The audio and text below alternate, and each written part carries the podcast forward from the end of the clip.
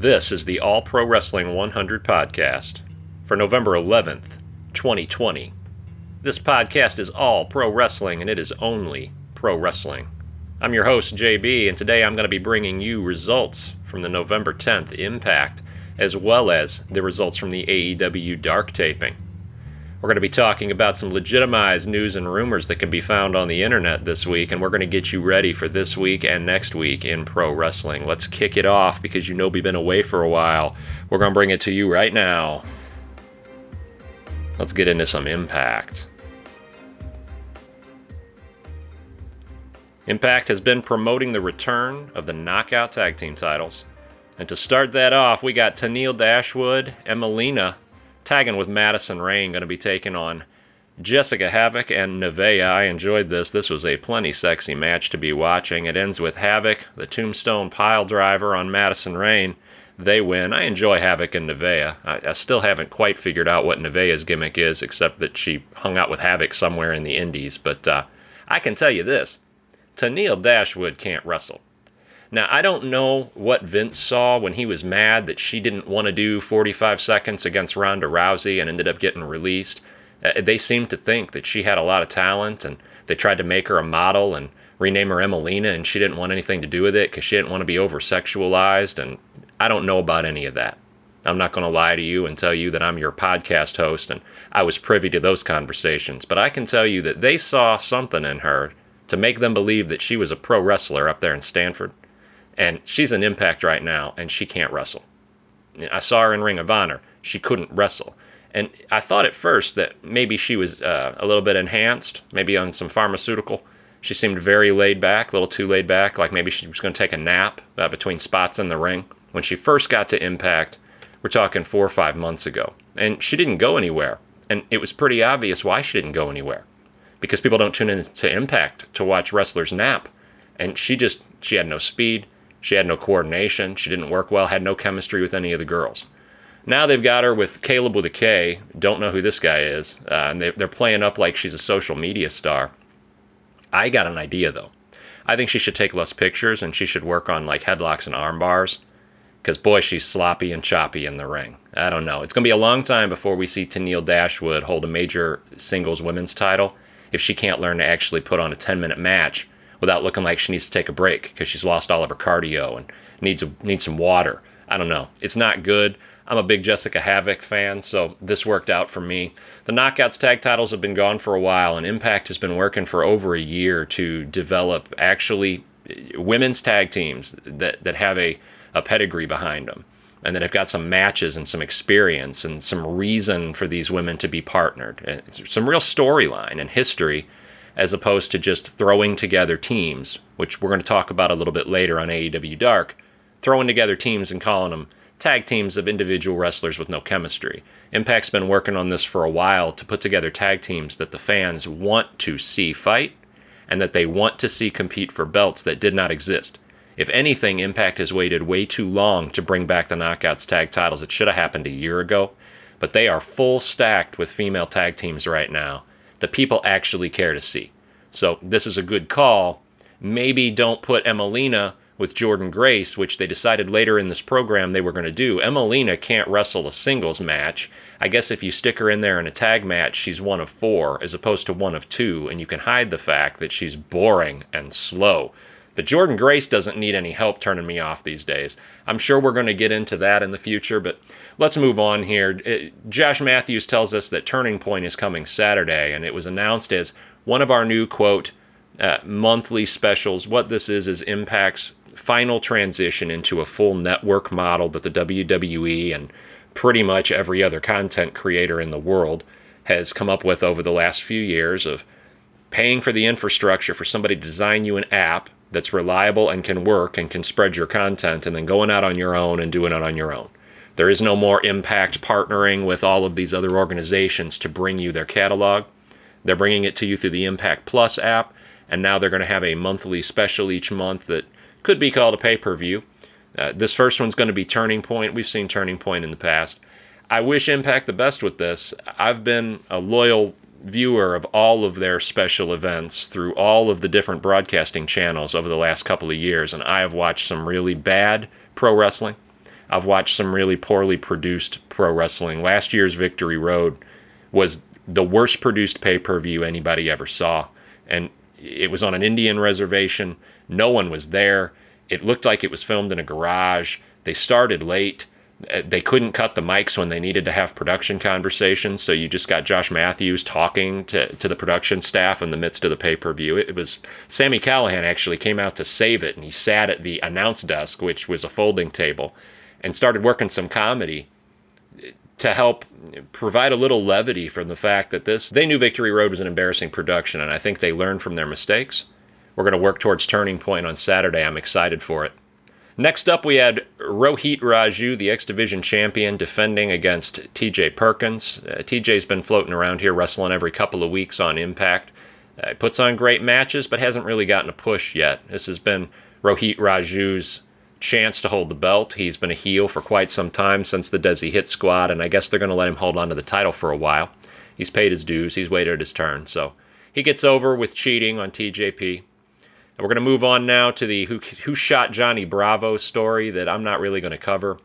Tommy Dreamer's the detective in this nonsensical storyline with 10 different suspects that nobody cares about. Johnny Bravo is not important enough for us to care that he's missing on a pro wrestling show. But I can say this Tommy Dreamer's match time gimmick, if if you haven't seen it, he comes in the room in the midst of somebody else's feud and screams match time. This is probably the best gimmick of his career. It's funny.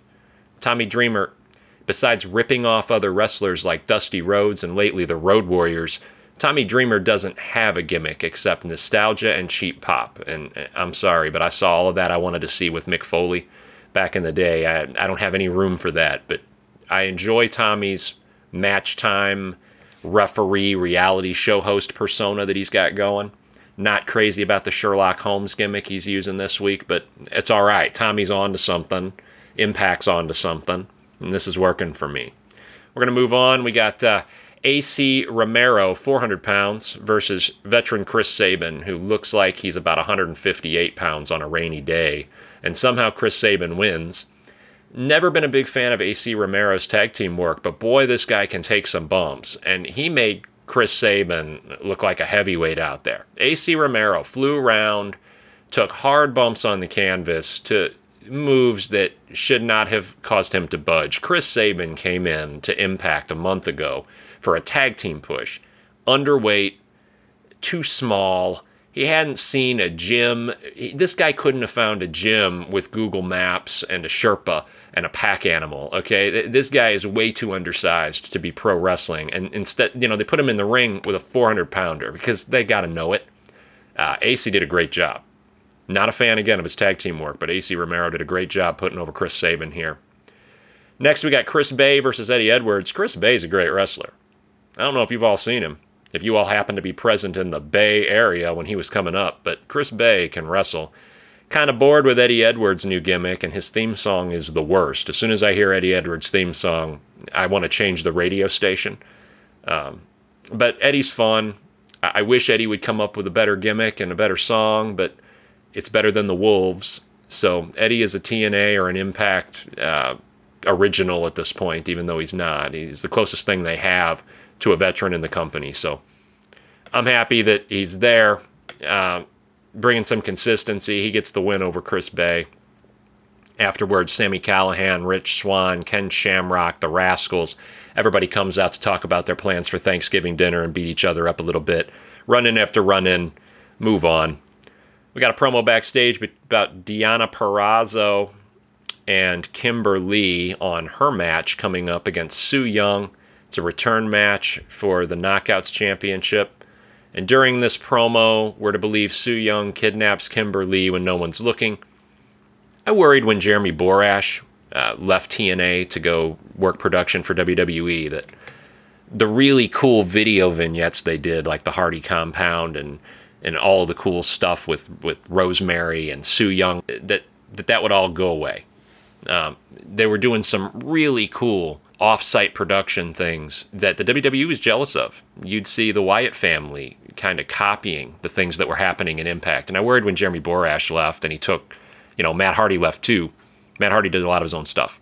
And I worried that Impact would lose that edge that you know out of the ring production edge that they had over other companies. You know, there was a time in 2016, 2015 where all the boys in WWE were sitting around in the locker room watching Impact Wrestling highlights together instead of watching the action that was going on in the ring outside where they were.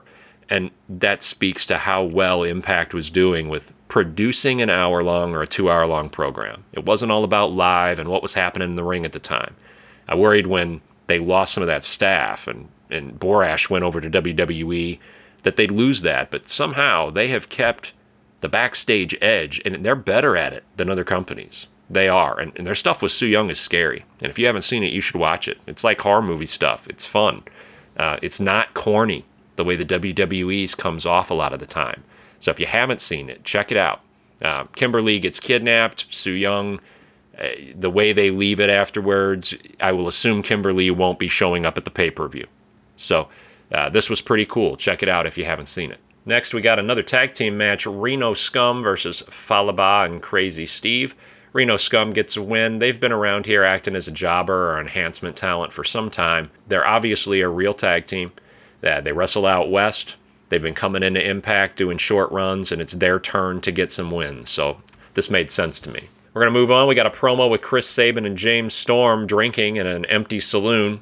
It appears that we're going to throw these two together in a mixed tag team because I suppose the other half of the Motor City Machine Gun is busy or injured. And as we all know, Bobby Roode is busy trying to be glorious and very effeminate in the WWE. So as long as he's jobbing with Dolph Ziggler, he doesn't have room to tag with James Storm. So James and Chris, they they drank some uh, high alcohol proof beer in a promo.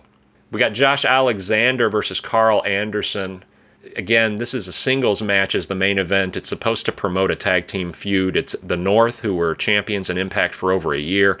The North are a world renowned tag team, for those of you that don't know, and they are legit pro wrestlers. These guys are great. One of them even wears wrestling headgear. They really wrestle. Versus Karl Anderson of the Good Brothers. He calls himself the Machine Gun now. Luke Gallows, uh, formerly Bullet Club. Karl Anderson wins by DQ. We have a tag team brawl to to end post match, and they're heading us off to Turning Point with a bunch of chaos. For those of you that were paying attention at AEW Full Gear last week, Don Callis from Impact showed up and sat in on the AEW Kenny Omega Hangman, Hangman Page match. If you weren't sure who the guy talking as the fourth man on commentary was, he's one of the writers for Impact. He was a guy who worked back in ECW. He worked for Vince McMahon in the Attitude Era. Don Callis is a legend and a veteran. He's helped bring up a lot of the talent that you see in wrestling today, and he works for Impact. And as AEW spreads their wings and, and tries to embrace all of the indies, which we're going to get into in another podcast, I love that, by the way. Uh, it was cool to see Don Callis out there. Haven't seen Don Callis on Impact since the coronavirus outbreak. Madison Rayne and Josh Matthews are married. Uh, they kayfabe hate each other, but they're married in real life, and they live together, so it's easier to have them do commentary. So Don Callis has backed off. He's more backstage and he's doing promotion for the show. So this is good stuff. Next, we are going to move on to AEW Dark from the 10th. This was probably the worst AEW Dark ever. Now, you cut the commercials out. This was two hours of a lot of hodgepodge tag team work and a couple really good female matches. So let's get into what came out there. Let's do this. To kick it off, we have Team TNT versus Chaos Project. Team TNT are the twin sons of Devon Dudley from the Dudley Boys. This is Terrell and Terrence. They take on Luther and Serpentico. For those of you that have fast forwarded past Chaos Project's matches on Dark and uh, jobbing on Dynamite, the gimmick is Luther, who was supposedly king of the death matches over in Asia when he wasn't. Uh, sexually harassing women. Luther uses his tag team partner Serpentico as a weapon. So throughout the match, Serpentico is not only selling damage done by the larger opponents of TNT, but also damage done by his own tag team partner Luther when Luther throws him into people and body slams him on his opponents. It's a pretty interesting gimmick. It's funny. Uh, Serpentico's also got catchphrases he uses in their promos, so if you haven't seen it, check it out. Chaos Project wins. This episode of Dark was mostly a way to take singles wrestlers for AEW and position them as a tag team so they can lose. and bring new tag teams in and feature them as losing tag teams. I'm not sure whether there was so much tag team action in Dark this week. It wasn't good.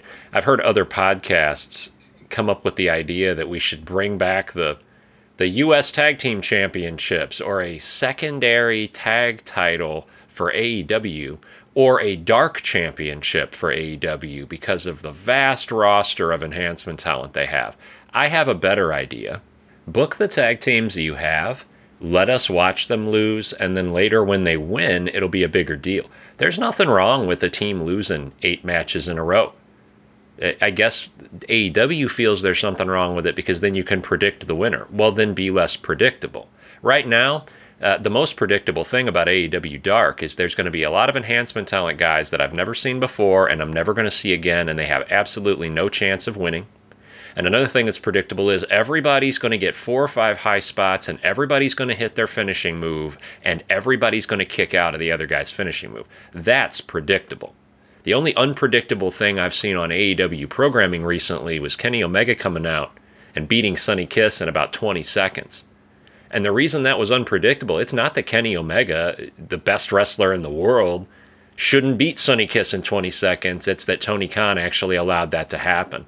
It I realize my target goal here for an audience is people that don't have time to listen to a hundred different podcasts. So I'm going to assume that some of my listeners haven't heard, but when you listen to Grillin' JR, JR is very diplomatic about not ever burying any AEW talent. But what JR will do is criticize trends in the industry, and what he means is things that are happening on his program. He, he never uses that to criticize WWE. And JR will tell you on Grillin' JR, he's tired of watching 100 high spots Remember the day when Jake the Snake used a DDT to pin a guy? And JR will bring that up whenever there's an opportunity because JR would like to see a little less predictability, uh, less near falls, and a few more, oh, he snuck out a pin because that's what we need more of in AEW. There needs to be less parity. Sometimes a squash match is okay. So, not to go off on a tangent here, I want to see more real tag teams. I want to see some tag team dominance if I'm watching a tag team. Because to me, if a guy's getting buried, it gives me a reason to watch him later. Maybe he won't be. Maybe he'll get better. And the guy who does the burying, it means he's dominant. Not everything has to have parity and has to have 25 kickouts at a long two. I get tired of watching enhancement talent jobbers put on great matches. That's not their job. But you know, you have a billionaire who's booking his own company and he wants to do right by everybody. And I think Tony Khan and AEW do more right than they do wrong. So I'm going to give him a pass on giving me a lot of parody. But this episode of Dark, way too much tag team. Because there's so much attempted character development, there's not enough real development that's going to stick with us. So I'm going to kind of fly through some of these tag matches. TNT, they jobbed a Chaos Project. Lewis Valley and Justin Blacks lose to the acclaimed who come out and rap. I'm going to let that sit in for a moment. Anthony Bowens and Max Caster came out and rapped. Uh, when they started wrestling, they were good. They were good at it. They put on a good match. They won convincingly after the rap. Yep. Next, Baron Black and Frankie Thomas beat Top Flight. I can't make this up, folks. We are 18 minutes into AEW Dark, and I am on my third set of tag matches for guys that I care very little about. They fight Top Flight, Darius, and Dante Martin. Top Flight, I could tell in this match, were going to be a big deal. They came in 0 1. They won the match. They're 1 1. They looked really good in the match. They're high flyers. They're fast. They have a unique move set. They're an actual team. They looked good teaming together. Top Flight wins the match. Keep an eye out for them in the future. They'll probably get paired with a, a better big name tag team so they can showcase. Adam Priest and Sean D take on the Hybrid 2. I would totally gloss over this except for the fact that I hadn't seen the Hybrid 2 since probably pre COVID and I didn't notice because I didn't miss them. Never been a big fan of Gentleman Jack Evans and Angelico but they are unique and they are interesting to watch. I, I, suppose if you're watching TV, your goal is that it be visually stimulating, and that's what this Hybrid 2 team uh, produces. It's visually stimulating pro wrestling. Uh, they won. Might not be my cup of tea, but AEW has something for everybody. So, moving on, promo for Chris Jericho's overpriced domestic sparkling wine product, Reboot. This is the second vintage of Little Bit of the Bubbly, which, if you do your homework, you realize cannot legally be called champagne because it's not produced anywhere near France. Uh, and it is way overpriced if you compare it to other wines coming out of the region. But hey, it's on AEW, and some of you who don't know good wine, you will buy it and you will pay it because Chris Jericho tells you to, and that's why he is Le Champion. Ashton Starr and David Ali, who no one has ever heard of, take on the Lucha Brothers, who are the best tag team in the world today. yeah, that's right. You all heard that. Um, the Lucha Brothers win. They will be fighting each other in a rematch of their match from last week on Dynamite. Their match from last week was from the number one contender spot or two weeks ago, and everybody liked it so much they're going to have it again. Um, okay, I love watching the Lucha Brothers fight other people, and I suppose they're waiting their turn to hold the world titles for like a year because that's the only thing that will make any sense. These guys are the best team in AEW, they're the best team in the world, and they belong holding belts wherever they are. So, as soon as FTR and the Young Bucks get out of the way, I expect the real best team in the world who happens to work for AEW to be showcased because that's what they're there for. Next, we got a match everybody should be watching. Danny Jordan versus Leva Bates. Now, I'm going to tell you, Leva Bates, one of my favorite female wrestlers. Love the gimmick, love the black trunks, love the thick, pale white thighs, love the blue hair, love the librarian. I'm a big fan of books. Danny Jordan comes out with her own book. She got a burn book. She's going to write nasty jokes about Leva Bates and try to hurt her feelings. And then Leva gets her feelings hurt and she makes a pouty face. And then I get aroused. And then Leva beats her up and she puts on this sexy cross face. And it makes me think of all the other cross faces that I've seen, like angry dudes with beards put on. And then I get a little weird feeling inside. And then Danny, Danny like promos throughout the match to the referee, telling the referee to shut up every time he asked if she's going to give up to a headlock. I mean, this was good stuff. These girls told a story without having any mics in the in the ring, without having any history together, or really with any other opponent. Uh, Danny tears up Leva's books outside and brings real heat. Leva beats Danny with a Cazadora roll through pin. In full disclosure, that is the most complicated move name I'm ever going to give you for an enhancement women's match like this. Cazadora roll through pin. That is according to Excalibur I do not have an encyclopedia of wrestling holds that I spent time looking up that move. Cazadora roll through by Leva Bates. She's got the blue hair. She got the pin and she got the win on Dark for all 35 people watching this program. I was a big fan. I want to point out that for the third week in a row, Taz has been absolutely terrible on commentary. Now, we are going to have an episode soon where I talk about why you listen to this podcast and not the other podcasts that I listen to. One of the reasons, I will always give you reasons why you shouldn't listen to those other shows. Uh, it's not that they don't have anything to offer, it's that you have to listen to guys like Bruce Pritchard tell you that Taz's best work in his career was done as a SmackDown commentator.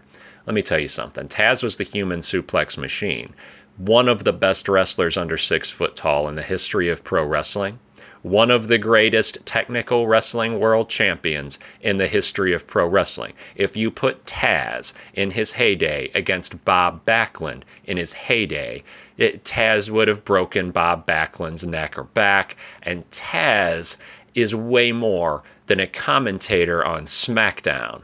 Taz's best uh, years were not spent putting over people in the WWE's B show. That's why you listen to me. That's why you don't listen to Bruce Pritchard. Uh, Taz is terrible as a commentator for AEW because Taz's ego can't get out of the way. Taz doesn't help. He doesn't put over his commentating partners. He buries them. Taz tries to hurt the the credibility of the other guys he sits there with, whether it's Excalibur or Tony Schiavone or whether it's actually Ricky Starks who he's there to put over. Taz is Taz's whole job is to give Brian Cage something to say because Brian can't speak for himself, and to make Ricky Starks look like a tough guy because he's never looked like a tough guy. and Taz embarrasses Ricky Starks on on mic. They've brought Ricky in two or three weeks in a row on Dark. They're trying to get him over and at least let you know that he's got personality.